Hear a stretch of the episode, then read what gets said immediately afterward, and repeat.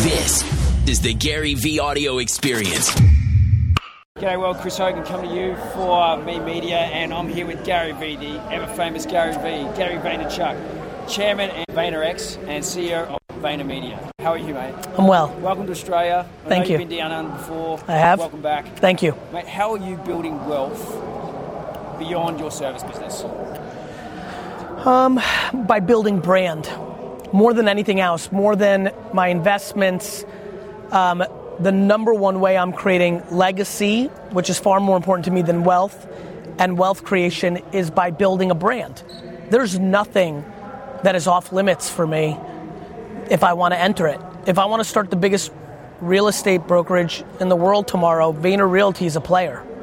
I'm building brand. Yeah, So that's how. yeah, good. Mate, some have said your personal social media and stage time is self-serving. How do you respond? It's probably similar to what you just said. You mean self, like the content that I put out is, I think It's serving you, not your customers, not your clients. my Vayner Media clients or the Yes. people.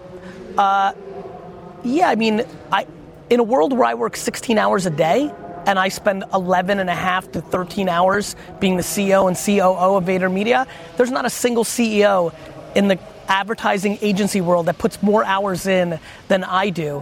And so if I'm finding two hours uh, elsewhere, I'm not super worried about that. There's way more vacation time and side time and when when the CEO of uh, of Ogilvy is watching Netflix, is she or he coming at the expense of their clients? That's laughable talk by people who are competing with me in business, and I respect it. Uh, but there's a reason that GE and Pepsi and Diageo and and Mondelez are seven, eight year clients. They're not doing it because I'm charismatic on stage. They're doing it because they're getting business results. I also think talent matters more than time. LeBron James can put a lot more points in a basketball game in three minutes than I can in three years. That's my response to that. Sure, sure. So, uh, mate, what do you do daily to build mental resilience and stay po- positive? I think that was done a long time ago. I think adversity and love in my childhood answered that every day. Like, I keep things in perspective, but that was ingrained in me through having an immigrant upbringing and an over loving mom. And, you know, so I think. Do you have to remember that though? Like, I do think it's practice. I do think it's, you know, something bad happens and then I have to go into, well, maybe my mom would die today from a heart attack instead of this bad business deal. And which one do I care about most? Of course. If this business deal was, an, instead of a negative, tripled, but my mom died, would I care? Of course not. And so I practice perspective on a daily basis. yeah, yeah. Good stuff. I, I, sten- I stay talking to myself and I keep things in perspective. I find a lot of your social media advice um, very tactical. Fa- fa- you know, act fast, measure, improve. Is strategy done and dusted? Is strategy Is you know, is strategy not important anymore? No, I mean, I think, look, strategy matters. Somebody said something really interesting to me when they were taking a dig at me once. And they said, Gary, I love VaynerMedia. Here's the problem with VaynerMedia. If I was on this side, and it was a glass window a door, he goes, in an office, he goes, if I was on this side and I told VaynerMedia to get to me, I feel like you guys would run through that glass wall instead of just opening that door. And I remember thinking, like, that was in- an interesting observation, which I replied to, well, at least we're getting to you. And so, where, why I'm giving you that story is I think strategy matters quite a bit. Obviously, we would have gotten to him, but we would have had some bruises and some cuts and some bleeding, and we might have bled to death before we got to him by running through glass. The right strategy there would have been to turn the doorknob and walk right in.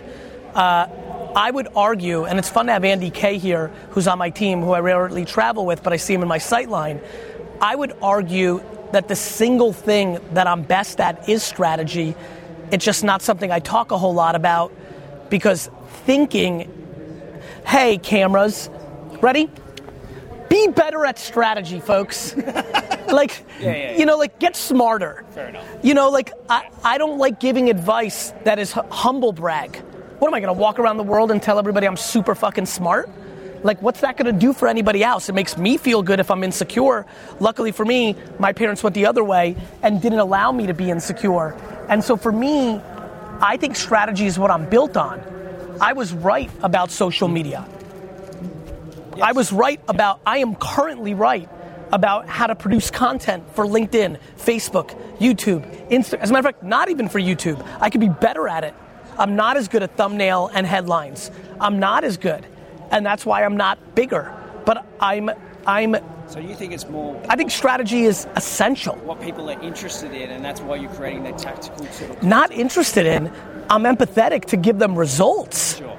Fuck interest. tactics now.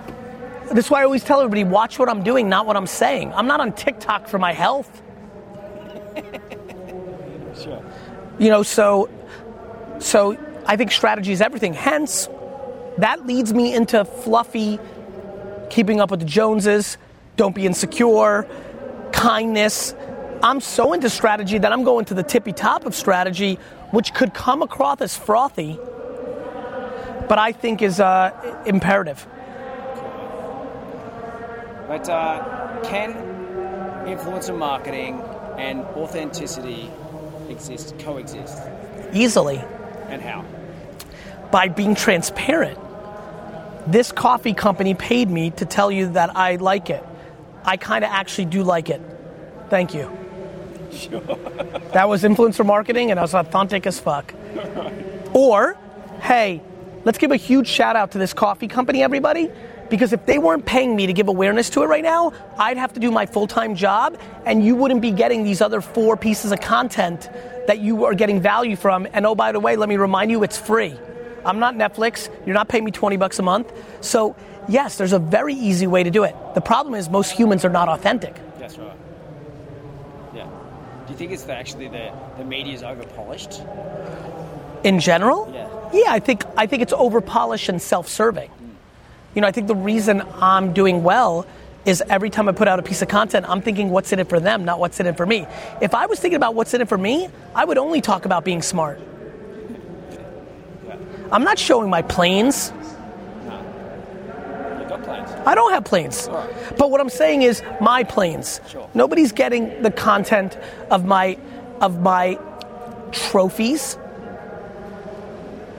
You understand? Yeah. So no, I think I think um, I think that a lot of people are playing it wrong, and I think that a lot of people seem like they're winning when they're actually losing.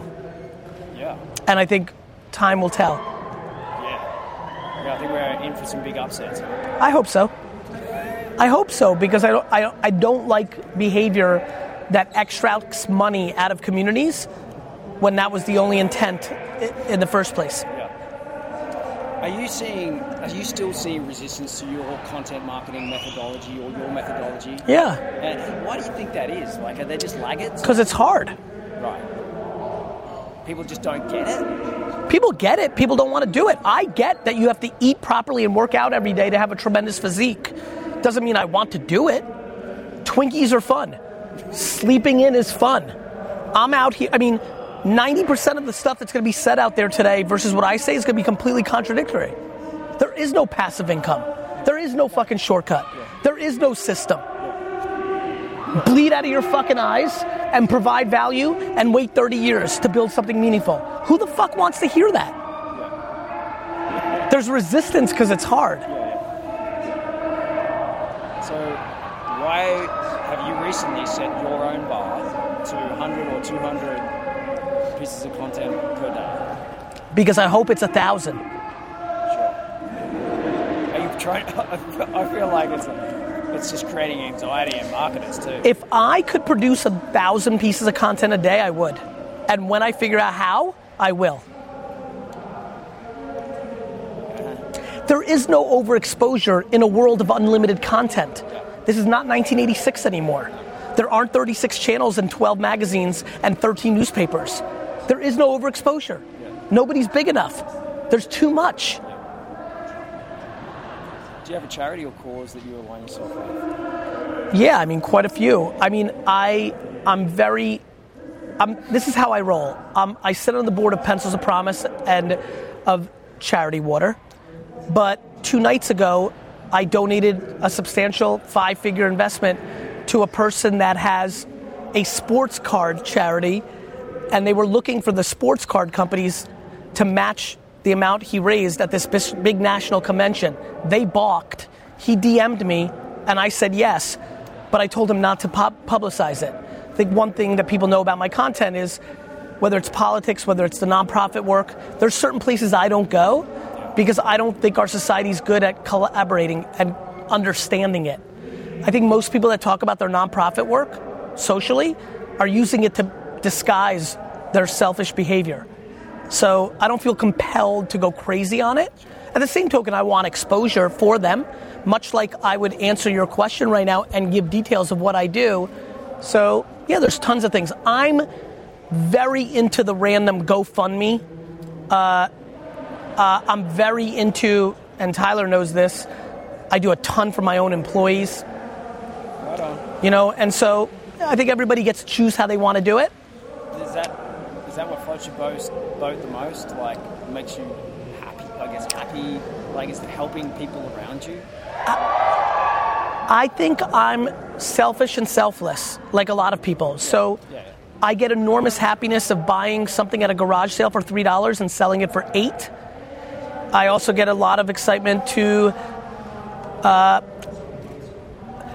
fill out the GoFundMe of an employee whose house burnt down and they lost all their stuff. They both feel great. Yeah. And I think people think we have to choose one or the other. And I think that's a conversation that would really help society right now because we've gone way too extreme left and right. And uh, we need a little bit of both. What is the question that you would want asked of you? I think the one thing I've been thinking a lot about is as my persona has gotten bigger, there's less questions about the fact that since the day I turned tw- 22, I've been running a business up until this moment with successful hyper growth as the CEO and COO of, of those companies, both in the wine business and the ad world. And I've done it without raising capital, and I've been building monster companies. And I think people don't even think I run VaynerMedia right now because I'm Gary Vee. So I think more questions around operations and how do I actually build businesses with no capital into monster businesses from scratch in short periods of time uh, would probably feed my selfish needs to remind people I go on stage because I'm an operator, not because I'm a commentator. Yeah. And who's your best latest hire then? I'm sorry? Who's your favourite latest, latest hire? Like that's changed. Oh, that's a great question. Uh, Sarah Bauman runs London for us. I'm obsessed with her. It's only a month in, but she has proven an emotional intelligence and intellect, EQ, IQ juggernaut, and I'm super excited that she's on board. Who's your best first hire? The best first hires I've ever made have been best friends. Brandon, you know, my best friend Brandon came when I started running the wine business full time. When we started VaynerMedia, Marcus, my brother's best friend, who's now my chief of staff 10 years later. I'm a very big fan of hiring friends and family, which most people don't believe in. I'm willing to fire my friends and family, which is why I think hiring is great. How do you, frame, how do you frame that with them? Do you them Uh, Easily, up you, you make it awesome for them. Do you tell them up front though? Like you're just you have to know that if you yes. perform, yes, you're going to get fired. And if, the, if it's a firing, it's a very massaged two year process, which is this is not working out. Let's save face for you, and let's set up something that makes you more money and makes you happier. Is it easier to do that in the states than it is here? Like it's Yes. really hard to get Yes. America's big advantage is not ludicrous laws. right. Right. Mate, that's been amazing. I actually run out of questions. Um, you're about to go on stage. I am. What do you hope that the audience gets out of you today? That's a great question. I always hope one thing, which is somebody changes their behavior if they're unhappy. Well, we just got a round of applause. Gary Vee, Thank it's you. been an absolute pleasure. Thank you so much. Thanks for watching, guys. Thanks, guys, for listening. Please, please, please share the podcast and make sure you've subscribed because a bunch of you aren't subscribed. And more importantly, a bunch of you